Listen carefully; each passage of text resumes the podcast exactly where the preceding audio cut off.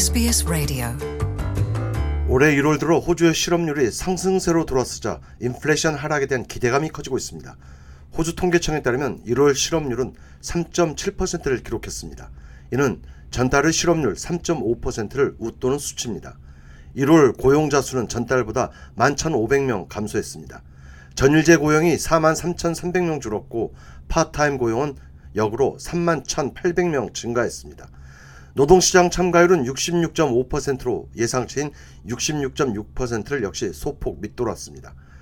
경제동향 분석기관 임팩트 이코노믹스 플러스의 선임 경제관 안젤라 잭슨은 실업률이 현 상황에서 상승세를 타면 고공행진을 이어가고 있는 호주의 소비자 물가 지수가 상당 부분 억제될 것이라고 기대했습니다. They want to see that unemployment figure rise because I think what their view is is that that will take the pressure off wages growth and will make it easier for them to get inflation. 안젤라 잭슨 경제관은 현 상황에서는 사실상 실업률 상승을 원하는 경우가 있다면서 이를 통해 임금 상승률이 억제되고 인플레이션 상승률 역시 통제될 수 있을 것으로 믿기 때문인데 이 점이 바로 호주 중앙은행이 바라는 현상이다라고 말했습니다.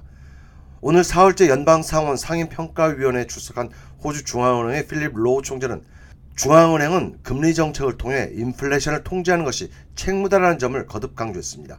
즉 인플레이션 통제를 위해 금리 인상은 불가피하다는 역설입니다. 이런 맥락에서 필립 로우 총재는 현재의 고물가를 고려하면 중앙은행의 아홉 차례 연속 기준금리 인상 조치는 불가피했고 추가금리 인상 가능성도 결코 배제할 수 없는 상황이다라고 경고한 바 있습니다. 호주의 현 소비자 물가 지수는 칠 점 팔 퍼센트를 기록하고 있습니다. Want to hear more stories like this?